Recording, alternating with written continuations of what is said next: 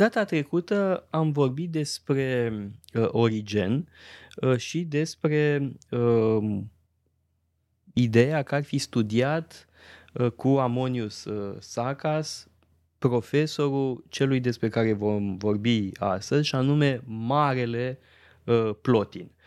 Dacă e adevărat, înseamnă că Origen și Plotin au fost colegi, mă rog, nu de bancă, că nu se potrivește chiar cu totul uh, din punct de vedere cronologic, dar mă rog, ar fi studiat poate cu același uh, filozof, dar trebuie spus că lucrul ăsta nu e sigur.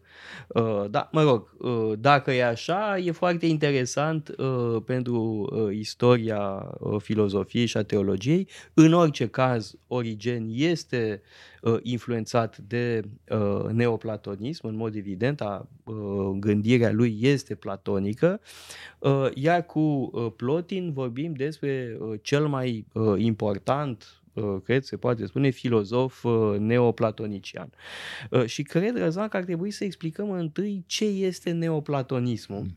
Mm. Și aici aș propune o definiție și anume neoplatonismul este o reinterpretare a întregii filozofii platoniciene din perspectiva unor dialoguri precum Parmenide, Uh, sau poate Timaios, Timaios adică uh, e vorba de o interpretare a uh, platonismului care pune accentul pe cunoașterea unului transcendent.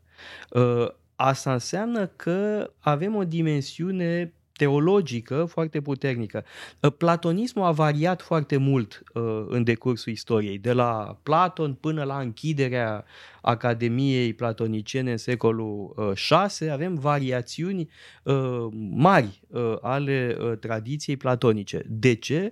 Pur și simplu pentru că opera lui Platon este foarte variată și avem un platonism care pune accentul pe texte, pe dialoguri în care e loc de îndoială, Uh, da, mă refer de pildă la uh, platonismul uh, noi academii, un platonism mai degrabă sceptic, în timp ce acest platonism tardiv, ceea ce noi numim neoplatonism, este un platonism care propune o reinterpretare a întregii gândiri platonice, de fapt o reinterpretare a întregii tradiții filozofice, pornind de la acele dialoguri platoniciene care Uh, vorbesc despre cunoașterea unului transcendent și o, o, un tip de cunoaștere uh, care uh, presupune o uh, curățare a uh, spiritului, e vorba și de o spiritualitate uh, neoplatoniciană, da? care uh, presupune curățarea interioară uh, pentru ca mintea noastră să se poate ridica uh, către Dumnezeu, către unul transcendent. Uh ar trebui să spunem și că însă și eticheta de neoplatonism e o invenție recentă, pentru că ei nu și-ar fi spus neoplatonici, și-ar fi spus pur și simplu filozof platonici. Uh, plecând de la ideea că uh, dialogurile lui Platon formează un întreg, formează un sistem și că ei uh, doar fac explicit ceea ce e unor implicit, mai mult sau mai puțin, în scrierile maestrului. Acum, uh, astăzi noi suntem obișnuiți să împărțim dialogurile lui Platon în dialoguri de tinerețe, sceptice, cum ai spus și tu, dialogurile, spunem, de mijloc și cele târzii, uh, Parmenides, uh, Timaios și altele. Uh, neoplatoniști în frunte cu Plotin nu vedeau așa. Uh, ba mai mult, uh, teza lor era că există o armonie perfectă, nu doar în interiorul operelor lui Platon, ci și între Platon și Aristotel, deși ai zice la prima vedere că Aristotel critică multe lucruri la Platon, dar ei spun că Aristotel de fapt critică o anumită lectură greșită pe care am putea să o avem la opera lui Platon. Plotin de altfel integrează Uh, și alte tipuri de gândire, sigur exclude, exclude pe epicurei și un anume curent sau un anume aspect materialist uh, de la stoici. Asta exclude din marea lui sinteză. Da, da, include stoicismul. Anumite aspecte, da, da anumite, pe anumite aspecte vrea să le treacă sub uh, tăcere. De pildă există un uh, comentariu uh, mai uh, târziu al manualului Epictet, un comentariu neoplatonician, pentru că, așa cum spui și tu și cum spuneam și eu, e vorba de o interpretare a întregii tradiții filozofice din această mm. perspectivă, și, să zicem, neoplatonică. Și mai mult, există ideea că avem o înțelepciune veche, antică, care, desigur, și-a găsit expresia la Platon, dar se găsește și înainte. Ba în Egipt, ba în Est, ă, Porfir, ă, elevul lui Plotin, cel care va scrie viața lui Plotin, cel care va edita Eneadele, lucrarea principală a lui Plotin, el vorbește chiar despre influența indiană. Acum, de dezbătut dacă e chiar o influență istorică, dar cert e că există anumite asemănări acolo, asta e clar, între anumiți gânditori indieni și Plotin. Asta uh, pentru că uh, acești gânditori nu aveau obsesia originalității. Ei nu se considerau Original. gânditori originali. Uh, filozofia e una singură. Uh, da, e o filozofie perenă, iar ei sunt interpreți, da? sunt oameni care aprofundează uh, ceea ce au spus alții înaintea lor. Ăsta e un aspect important și, de asemenea, ce spuneai și tu, teza unei uh, comuniuni, de fapt. Uh, o, o, un fel de ecumenism filozofic, cred da. că. Că practică... înțelepciunea este una singură, este un singur filon care își găsește diverse expresii în diverse autori. Mai mult sau mai puțin sau... pure. Da. Mm, filozofi, autori religioși. Așa avem, de pildă, interpretările la, la Homer. Da, Foarte importante, care... da? Porfir mm. a scris despre uh, Homer dând interpretări filozofice ale uh, Iliade și Odisei. Uh, acum, în ce privește gândirea propriu-zis neoplatonică, sigur, Plotin e primul. Despre Amoniu Sacas nu știm foarte multe, dar Plotin e cel de la care avem text. Enead.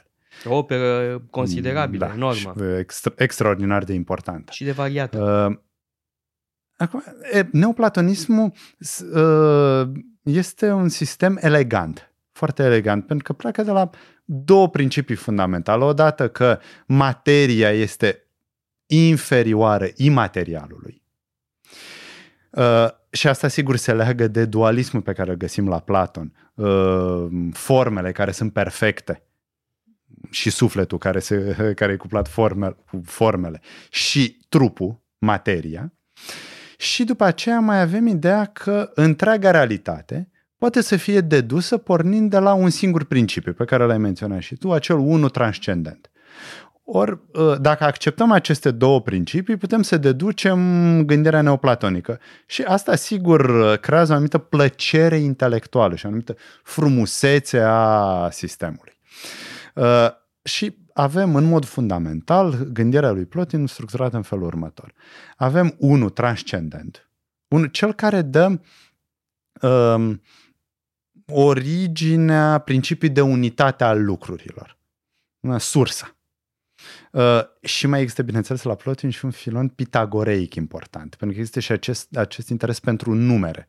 Uh, și vom vedea numai la Plotin, ci și la toți cei care urmează în școala neoplatonică. Păi avem biografia lui Pitagora, de pildă. De Iamblicus, da, sigur. Uh, deci avem acest, această primă ipostază. Ca așa spune Plotin, ipos, hipostaz este ceea ce există, ceea ce subziste, ceea ce are ființă cu adevărat. După aceea avem intelectul, care este inferior unului totuși. Intelectul care cuprinde formele, ideile uh, platonice. După care avem sufletul și după aceea avem materia. Asta este, să zicem, structura de bază. A Universului. A Universului, da. Uh, și bineînțeles noi avem un rol aici, un loc, pentru că uh, sufletul nostru ar trebui bineînțeles să tindă către intelect și către unul transcendent. În gândirea lui Plotin, și asta e foarte important, uh, sufletul nostru nu este complet detașat de intelect. Ceea ce înseamnă că noi avem o muncă de clarificare, de elucidare a relației noastre cu transcendentul. Dar noi n-am pierdut legătura cu mm, ipostazele superioare. Uh, asta înseamnă că filozofia este calea superioară, calea principală de a obține uh, purificarea, de a obține accesul la ceea ce contează cu adevărat, la sursa ființei. Uh, spre osebire de alți neoplatoniști mai târzii despre care vom vorbi, Amblicus, Proclus, unde contează și mai mult activitatea religioasă de purificare. Aici cred că uh, vedem de ce uh, neoplatonismul în varianta lui Plotin e atât de seducător. Pentru că te va propune în același moment o teorie și o practică. Ele sunt perfect uh, îmbinate. Uh, teoria în sensul contemplării uh, Universului, a uh, contemplării și a ridicării uh, minții către uh, unul transcendent, dar asta presupune în același timp o spiritualitate, uh, pentru că trebuie să te pregătești pentru așa ceva, trebuie să-ți purifici mintea pentru asta uh, și consecințele de ordin etic derivă imediat uh, din acest demers. Adică e o, e o uh, gândire în care totul este foarte bine îmbinat. Uh, da? Viziunea asupra Universului, teologia, pregătirea uh, proprie pentru a uh, accede la hmm. unul transcendent și apoi o etică ce decurge în mod firesc, da? automat, aș zice, din mm. această viziune asupra lumii. Și cred că merită zis, există, nu știu, un mit, legendă, despre neoplatoniști că n-ar fi fost deloc interesați de politică sau de societate, că ar fi vrut numai să fugă spre acest unul transcendent. Dar nu e chiar așa. Pentru că noi întotdeauna suntem și ființe care au trup, suntem ființe sociale, ă, demersul filozofic este până la urmă unul social într-o școală. Ă, nu, sigur, consideră aspectul politic sau social ca fiind inferior, ca fiind nu la fel de important ca uh, contemplarea teoretică. Dar uh, Plotin, de pildă, ar fi vrut să întemeze un oraș pe nume Platonopolis. Nu a ieșit până la urmă, n-a primit aprobarea împăratului, dar există această intenție. Uh, un important succesor al lui Plotin, și anume Proclus, va scrie eseuri despre Republica lui Platon. Clar, un tratat uh, politic, printre altele. Deci, există acest interes pentru oamenii din jur. Nu sunt doar niște asceți, niște sfinți care vor să părăsească societatea și să nu mai aibă nimic de a face cu oamenii din jurul lor. Cred că ar fi o interpretare abuzivă a...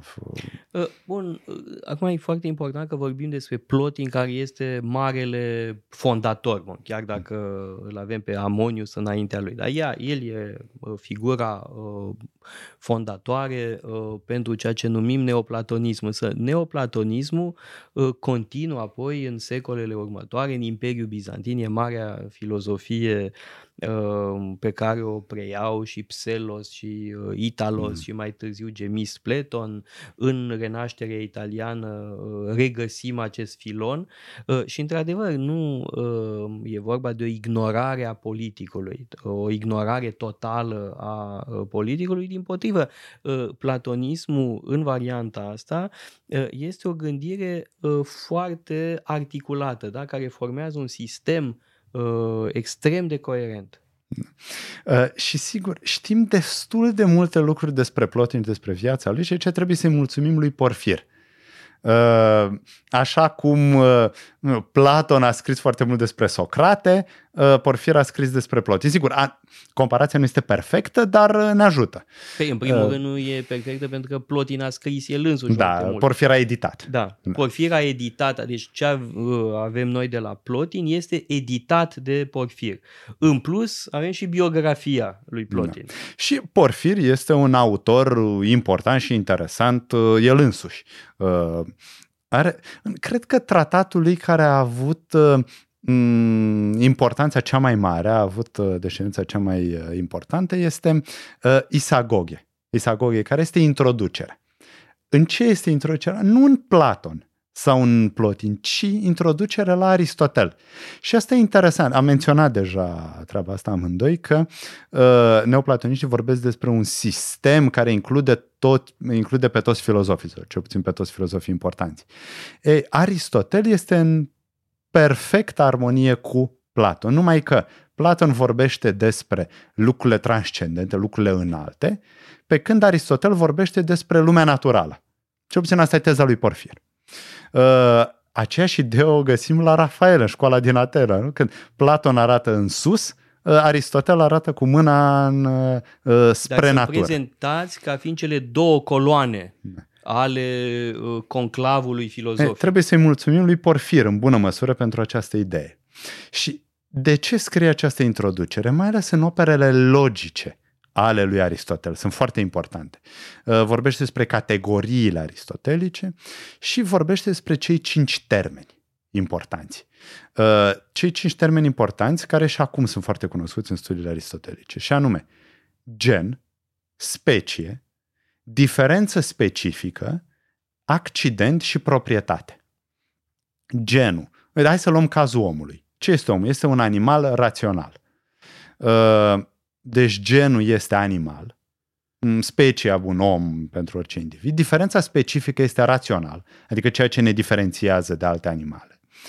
Uh, accidentul este în faptul că cineva e blond, cineva e brunet, cineva, cineva e roșcat, sunt uh, lucruri neesențiale, sunt specifice fiecare, dar nu contează.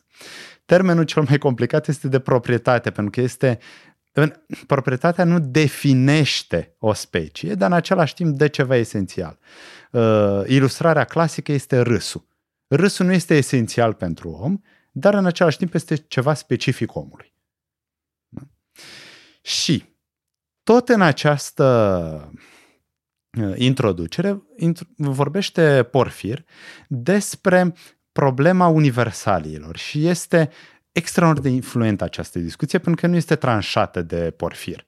Și pentru toată filozofia medievală, problema universalilor este de căpătâi. Bun, ce înseamnă universaliile? Ă, universale se referă la proprietăți universale. Ori aceste proprietăți, ce sunt? Sunt ă, proprietăți care au existență de sine stătătoare? Există undeva separat?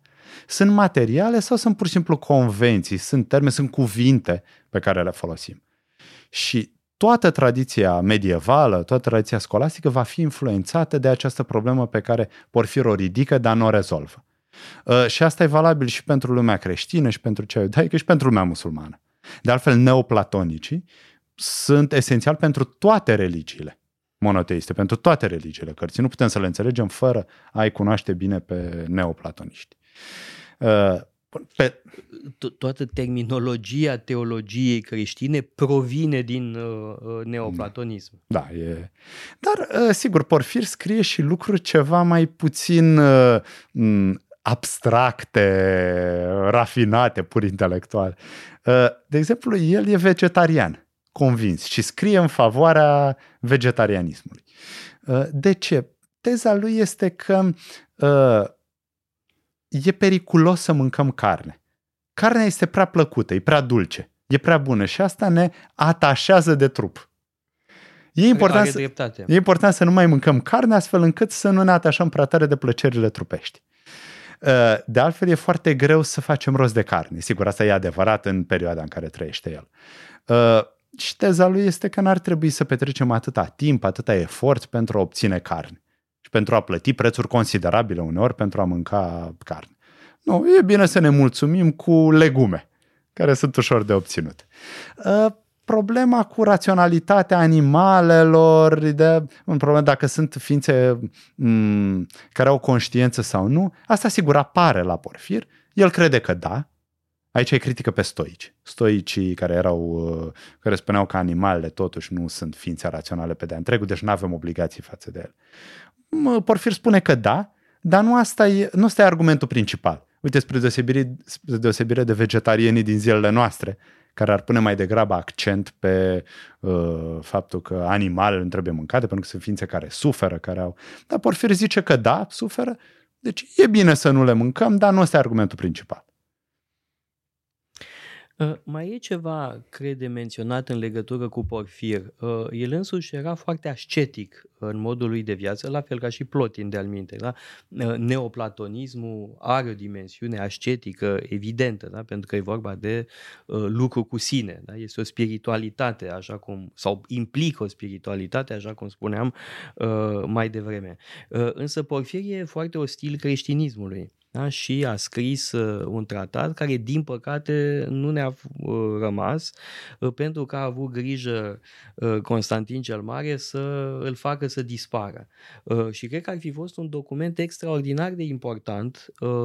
Cu siguranță Porfir era mai informat încă decât Celsus, deci cu siguranță era o critică mult mai informată și ne-ar fi ajutat să înțelegem încă și mai bine diferențele între uh, neoplatonism și uh, creștinism, sau mai exact, uh, unde apăreau uh, temele de separare între cei care rămâneau fideli politeismului tradițional și cei care îmbrățișau noua religie. Da? Deci este o pierdere imensă, mm. cred eu, însă vedem în te- diferite texte de ale lui, de pildă scrisoarea către uh, soția lui, cât era de pios, da? era de o pietate foarte ferventă uh, și această trăsătură vom uh, regăsi și la alți uh, neoplatonicieni, uh, pentru că uh, neoplatonismul, uh, aș zice că se poate împărți în două curente. Uh, avem uh, ceea ce putem numi neoplatonicienii pur sânge, uh, de genul uh, Plotin, uh, Porfir, și apoi uh, neoplatonicienii religioși. Uh, sau teurgici, să le spunem, și despre ei vom vorbi data viitoare, pentru că și această tendință este extrem de importantă uh, pentru uh, istoria neoplatonismului. Uitați-vă pe site-ul paleologu.com, avem o sumedenie de cursuri pasionante și mai cu seamă o pleiadă de lectori excelenți.